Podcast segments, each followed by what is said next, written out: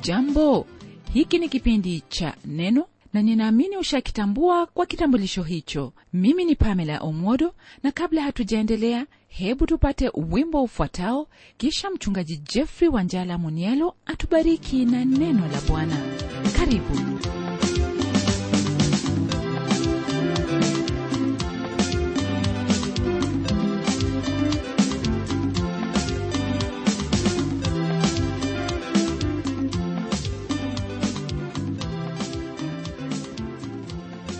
karibu ndugu mpendwa katika jina la bwana wetu yesu kristo.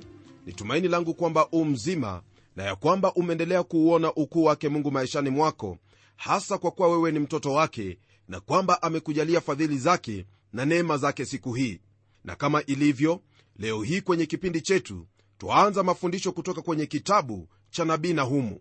Kumuhusu nahumu ni machache sana ya kibinafsi yanayojulikana huku mada yake ikiwa ni moja tu ambayo ni hukumu ya mungu juu ya ninawi mji mkuu wa ashuru.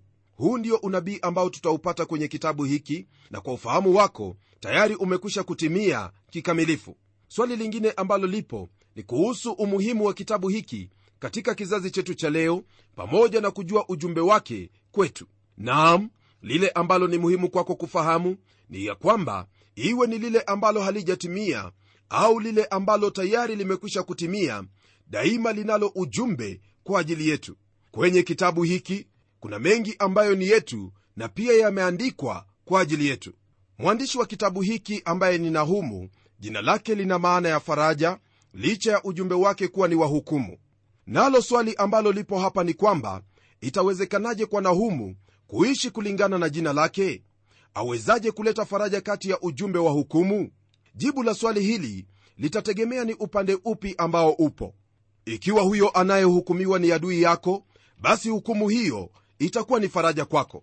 Nahumu atambulika kutokana na aya hiyo ya kwanza ambayo yasema hivi ufunuo juu ya ninawi kitabu cha maono aliyoyaona nahumu mwelkoshi.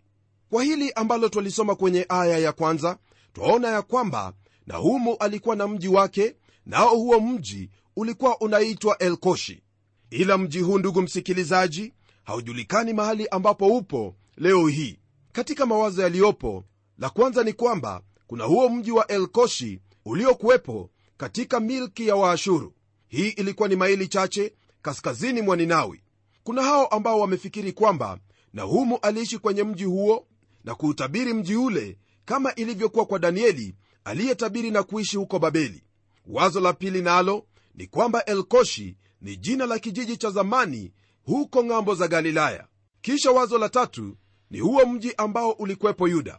Hata hivyo elewa hili ya kuwa jina hilo elkoshi lilikuwa jina lililotumika kwenye sehemu nyingi katika nchi tofauti.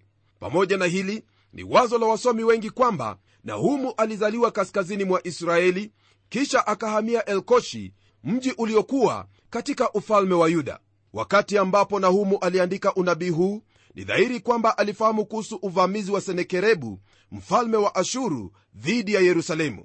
Hili ndilo ambalo tutaliona kwenye sura ya kwanza ambayo yaonyesha ya kuwa nahumu alikuwa shahidi aliyeona kila jambo hapo yerusalemu ilipovamiwa na jeshi hilo la ashuru. Hii ilikuwa ni katika utawala wa huyo mfalme aitwaye hezekiya mfalme wa yuda. Matukio haya yamfanya nahumu awe ni nabii ambaye alihudumu pamoja na manabii wengine kama vile mika na isaya.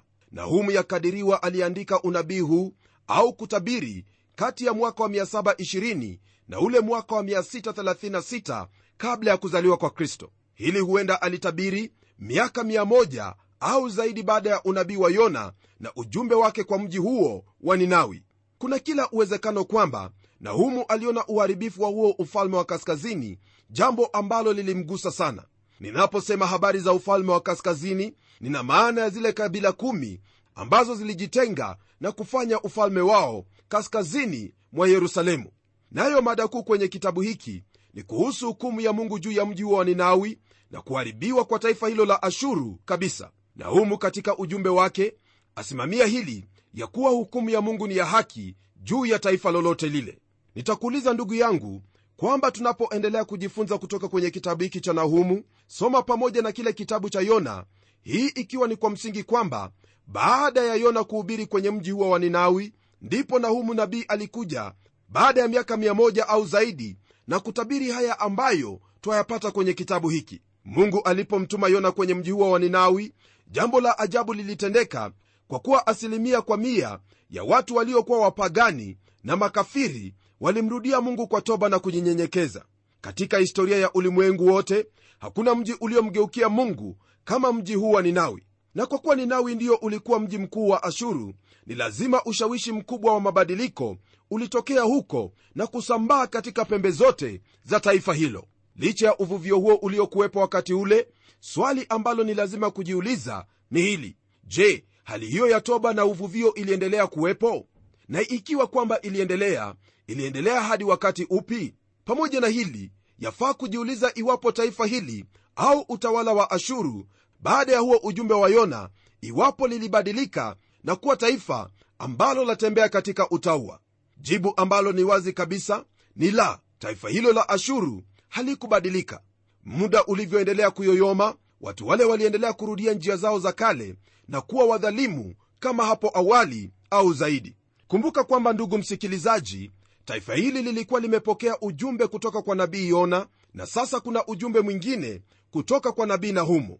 Waweza kukumbuka ujumbe ule wa mara ya kwanza mungu alimtuma yona kwa mji huo ulio mkubwa wa ninawi mji uliokuwa na uovu mwingi ambao hukumjua mungu. Na mara waliposikia ule ujumbe walitubu na kumgeukia mungu. Toba yao ilikuwa toka juu ya kiti kile cha enzi kufikia maskini kwenye sehemu yake. Naye mungu akawasamehe na kuhifadhi taifa lile. Lakini baada ya zaidi ya miaka 1 na wao wakiwa wamezirudia njia zao za kale walipokea ujumbe mwingine ambao hasa ulikuwa kwenye msingi huu wao waliijua kweli walikuwa nayo nuru ya mungu lakini hawakutembea katika nuru ile. Kwenye kitabu hicho cha mathayo sura ya 6 aya hiyo ya 23 bwana yesu asema hivi kwa habari ya kuikana nuru. Neno lasema haya lakini jicho lako likiwa bovu mwili wako wote utakuwa giza. Basi ile nuru iliyomo ndani yako ikiwa giza si giza hilo? Swali ambalo lipo hapa ni kuhusu hiyo nuru ambayo ni giza. Naam nuru hiyo ambayo ni giza kutokana na kukana kweli ya neno la mungu kama ilivyo kwenye biblia.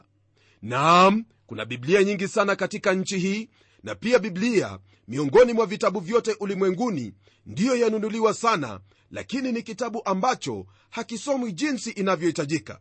Ashuru ilikuwa ni taifa ambalo lilikuwa na nuru ya mungu lakini waliikana kweli hiyo na ikawa kwamba nuru iliyokuwa ndani yake ilikuwa ni giza kuu. Basi siyo ilikuwa ni giza kweli taifa hilo la ashuru lilikuwa na nuru ya mungu. Mungu alikuwa amezungumza nao kwa mtumishi wake yona na kwa muda walimgeukia mungu wa kweli na kumtumikia. Naam hilo ambalo lilifanyika wakati ule halikuwa la kudumu maana walirudia njia zao mbaya njia za uovu. Na kwa sababu hiyo mungu hakuwa na lingine bali kuwahukumu viwavyo. Swali ambalo laweza kuwepo ni hili. Je mungu atenda haki kwa kuwahukumu watu kama hawa au taifa kama hili? Na humu kama tutakavyoona baadaye jibu lake ni kwamba mungu atenda hilo ambalo ni sawa na la haki kwa kuhukumu taifa hilo na tena ni tendo jema kwake anapowahukumu watu kama wale. Kitabu hiki kwa upande mwingine kitatufahamisha kwamba mungu ni mwenye haki ni mtakatifu na pia ni mwema. Pamoja na hili tutaona ya kuwa mungu ni mtawala katika mataifa yote na mambo ya wanadamu jambo ambalo latuhusu sisi moja kwa moja. Basi kwa muktasari haya ndiyo ambayo tutajifunza kutoka kwenye kitabu hiki cha nabii nahumu. Kwanza kwenye aya ya kwanza hadi aya ile ya nane katika sura ya kwanza tutaona na kujifunza kuhusu wema na haki yake mungu. Kisha jambo la pili tutaona haki na wema wake mungu inavyodhihirishwa kwa kauli yake ya kuharibu mji huo wa ninawi pamoja na kunena hayo ambayo ni ya habari njema. Hilo ndilo twalipata kwenye aya hiyo ya 9 hadi 15 kwenye sura ya kwanza. Kisha jambo la tatu ni kuhusu haki na wema wa mungu jinsi unavyoonekana katika utekelezaji wa hilo alilonena kwalo yani kuharibiwa kwa ninawi. Hiyo ni kwenye sura ya pili na hiyo sura ya tatu. Kwenye sura ya pili tutajifunza na kuona jinsi ninawi ilivyoharibiwa kikamilifu pamoja na taifa lake ambalo ni ashuru. Kisha kwenye sura ya tatu tutaona hasira na kujilipizia kisasi kwa upande wake mungu jinsi ni halali na kuhesabiwa kuwa ni haki. Basi ndugu yangu hebu tugeukie kwenye sura ya kwanza aya ya kwanza ambapo twaanza na hicho kipengele cha kwanza kinachohusu haki na wema wake mungu. Neno la mungu lasema hivi kwenye aya hii ya kwanza. Ufunuo juu ya ninawi kitabu cha maono aliyoyaona nahumu mwelkoshi.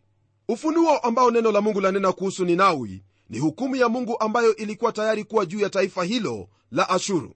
Hapo awali nabii yona alikuwa ameleta habari za ujumbe ambao baada ya watu wale kutubu na kuacha udhalimu ya mikono yao mungu aliwasamehe na wala hakuwahukumu. Basi kwa hili twaona upendo wa mungu kwenye hicho kitabu cha yona ila kwenye kitabu hiki cha nahumu twaona hukumu ya haki ya mungu juu ya taifa hili. Haya mawili yaani upendo pamoja na hukumu ni mambo mawili yasiyowachana. Ndugu yangu msikilizaji lile ambalo lafanya hukumu ya mungu kuwa ni ya kutisha ni kwa kuwa mungu hahukumu kwa hasira wala kukasirika na wala sio kwa kujilipizia kisasi ila huhukumu kwa kuwa ni mungu mwenye haki.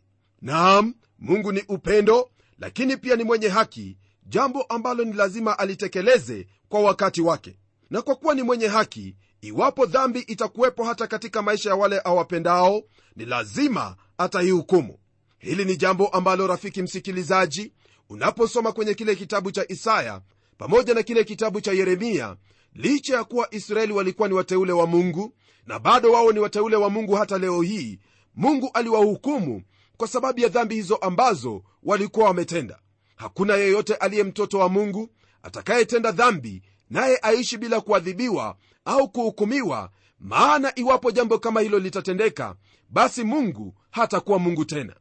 Rafiki yangu iwapo mungu aliadhibu na kuhukumu israeli habari gani wewe ambaye unakosa kumfuata na kufuata hayo ambayo amekufunulia kwenye neno lake? Ni vyema ufahamu kwamba mungu anapohukumu ni lazima atakuhukumu kikamilifu iwe unamwamini au haumwamini. Hili ni jambo ambalo tuliliona kwenye kile kitabu cha danieli sura hiyo ya tano. Unaposoma mahali pale utaona kwamba mungu alimhukumu belshaza pamoja na taifa lake la babeli kwa sababu ya maovu ambayo walikuwa wakiyatenda rafiki yangu hauna udhuru wowote ule wa kuendelea katika dhambi au kufanya hilo ambalo si katika maadili yake mungu maana wakati utafika ambapo mungu atakuhukumu. Kama vile ilivyo kwenye kile kitabu cha yona msikilizaji twaona kwamba mungu alipenda taifa hilo la waashuru kama vile alivyomwambia yona licha ya yona kutaka sana kuona taifa hilo likiwa limeharibiwa chini ya hukumu ya mungu. Kwenye aya ya11 ya sura ya nne ya hicho kitabu cha yona mungu amjibu yona akimwambia hivi na mimi je haikunipasa kuhurumia ninawi mji ule mkubwa ambao ndani yake wamo watu zaidi ya 120,000 wasioweza kupambanua kati ya mkono wao wa kulia na mkono wao wa kushoto tena wamo wanyama wa kufugwa wengi sana? Mungu kwa huruma yake aliwahurumia hao wa mji wa ninawi pamoja na yote yaliyokuwemo kwa sababu ya jinsi mioyo yao ilivyokuwa baada ya kusikia ujumbe ule. Lakini sasa hakuna tena ujumbe mwingine bali ni hukumu ya mungu juu ya taifa hilo. Hili litawapata kwa kuwa watu wale walikuwa na mwanga huo wa jinsi wanavyohitaji kuishi lakini waliendelea katika udhalimu wao. Yona alikuwa amewahubiri na mji huo ukatubu na kuacha njia zao mbaya lakini ilikuwa ni kijuujuu na kwa subira yake mungu mungu hakufanya lolote lile bali aliwaachilia hata kizazi kilichofuatia ili waweze kutenda hilo ambalo ni sawa lakini hivyo si ndivyo ilivyokuwa. Na sasa siku hizo za neema zilipokwisha ndipo hukumu ya mungu ikatangazwa juu yake kwa kinywa cha nabii nahumu.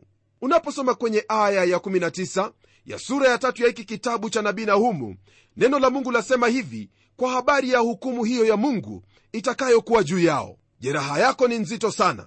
Wote wasikiao habari zako wapiga makofi juu yako kwa maana ni nani ambaye uovu wako haukupita juu yake daima?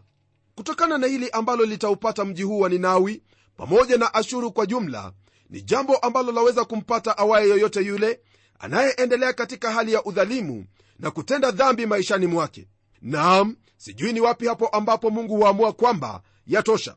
Bali jambo ambalo lipo ni kwamba kuna hiyo sehemu ambayo mtu huyafikia na hapo ndipo ambapo mungu huamua kwamba imetosha unapoendelea katika dhambi ndugu yangu ni rahisi kufikia mahali kama hapo ambapo neema ya mungu haiwezi kukufikia hii ikisababishwa na hali ya ugumu wa moyo wako na kutokuamini. Hili msikilizaji kama ilivyokuwa kweli kwa ninawi na taifa lote la ashuru ndivyo yaweza kutendeka katika maisha ya mtu binafsi.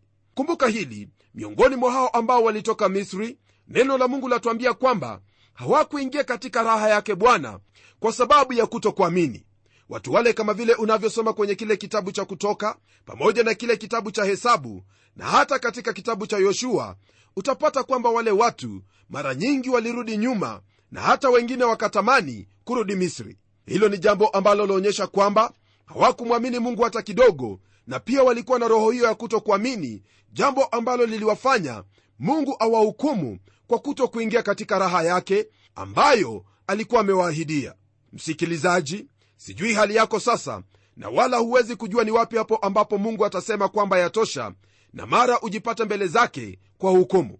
Lile ambalo wahitaji kujua ni kwamba baada ya yona kunena kwenye nchi ile ilipita zaidi ya miaka 1 ndipo mungu akanena kwa kinywa cha naumu kwamba ataihukumu ashuru.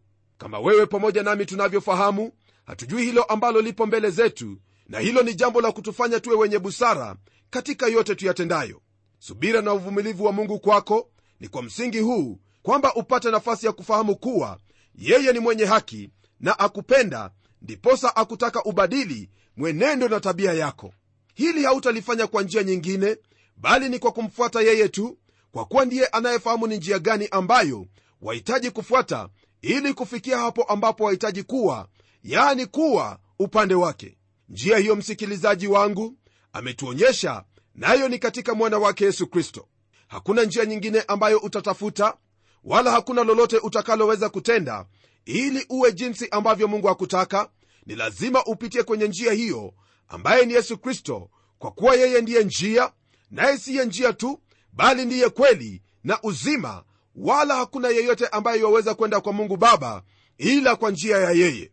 Sote ndugu msikilizaji neno la mungu lasema kwamba ni wenye dhambi na twastahili kuhukumiwa lakini kwa kumwamini yesu kristo twafanyika na kuhesabiwa haki bure mbele za mungu.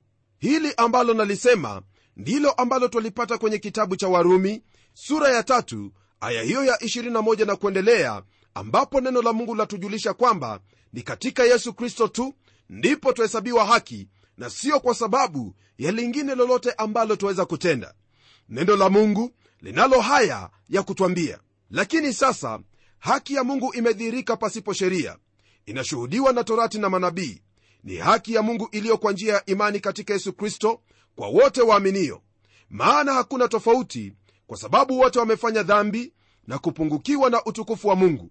Wanahesabiwa haki bure kwa neema yake kwa njia ya ukombozi ulio katika kristo yesu ambaye mungu amekwisha kumuweka awe upatanisho kwa njia ya imani katika damu yake ili aonyeshe haki yake kwa sababu ya kuziachilia katika ustahimili wa mungu dhambi zote zilizotangulia kufanywa apate kuonyesha haki yake wakati huu ili awe mwenye haki na mwenye kumhesabu haki yeye amwaminie yesu. Kuwapi basi kujisifu? Kumefungiwa nje kwa sheria ya namna gani? Kwa sheria ya matendo? La bali kwa sheria ya imani. Basi twaona ya kuwa mwanadamu huhesabiwa haki kwa imani pasipo matendo ya sheria. Au je mungu ni mungu wa wayahudi tu siye mungu wa mataifa pia? Naam ni mungu wa mataifa pia. Kama kwa kweli mungu ni mmoja atakayewahesabia haki wale waliotahiriwa katika imani nao wale wasiotahiriwa atawahesabia haki kwa njia ya imani hiyo hiyo. Basi je twaibatilisha sheria kwa imani hiyo? Hasha kinyume cha hayo twaithibitisha sheria.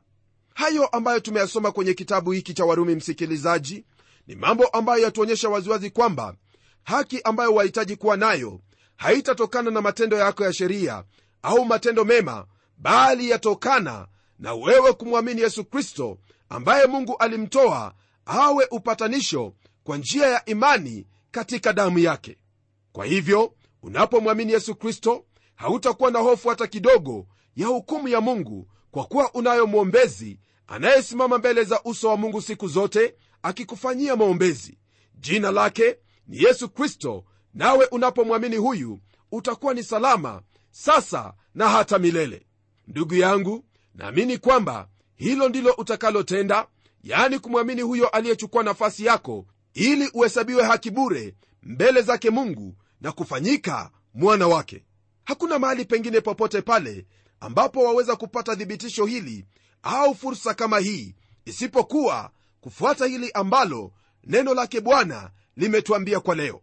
Na kwa hili ningelipenda kukukumbusha kwamba hatujui ni wakati upi ambapo tuweza kusimama mbele zake mungu na kama ilivyo hatuwezi kusimama na chochote ambacho tumekitenda maana hicho ambacho tumekitenda au lolote ambalo twafikiri kwamba laweza kututetea halina msingi hata kidogo. Je utawezaje kusimama mbele ya mungu na kusema kwamba haya matendo niliyoyatenda ndiyo ambayo yanipa haki mbele zako? Je hilo litawezekana kweli? Huku wewe mwenyewe wafahamu kwamba mungu alimtoa mwana wake ambaye amemweka awe upatanisho kwa njia ya imani katika damu yake. Je wataka kubatilisha hilo ambalo mungu tayari ameliweka? Haiwezekani hata kidogo. Hauna udhuru hauna njia nyingine wala hauna sehemu yoyote ile ambayo waweza kukimbilia ili ufanyike haki mbele za mungu isipokuwa katika yesu kristo.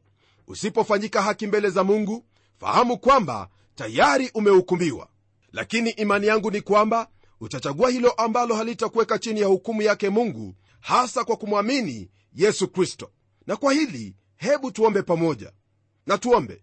Baba mungu katika jina la bwana wetu yesu kristo nalibariki jina lako kwa kuwa wewe si mungu aliyejificha ambaye iwataka tutende hayo ambayo hajatufunulia bali bwana umejifunua kwetu nasi twakushukuru kwa hilo.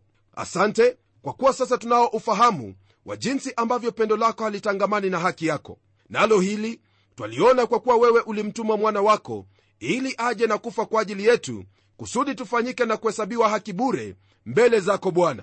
Naomba ya kuwa katika haya msikilizaji wangu anapoendelea kuyatafakari mwonyeshe mengi ambayo umemtendea ili afahamu ya kwamba subira na uvumilivu wako ni faida yake ya kutambua upendo wako na haki yako unapohukumu. Hili naliomba katika jina la yesu kristo aliye bwana na mwokozi wetu. Amen. Mpendwa msikilizaji naamini kwamba katika haya ambayo tumeanza kujifunza kwenye kitabu hiki cha nahumu tutaona makuu zaidi ambayo yamuhusu mungu wetu na yale ambayo twahitaji kutenda. Na kutakia kila na heri unapofuata hilo ambalo ni haki na la kumpendeza mungu maishani mwako. Na hadi tutakapokutana tena kwenye kipindi kijacho ni mimi mchungaji wako jofre wanjala munialo na neno litaendelea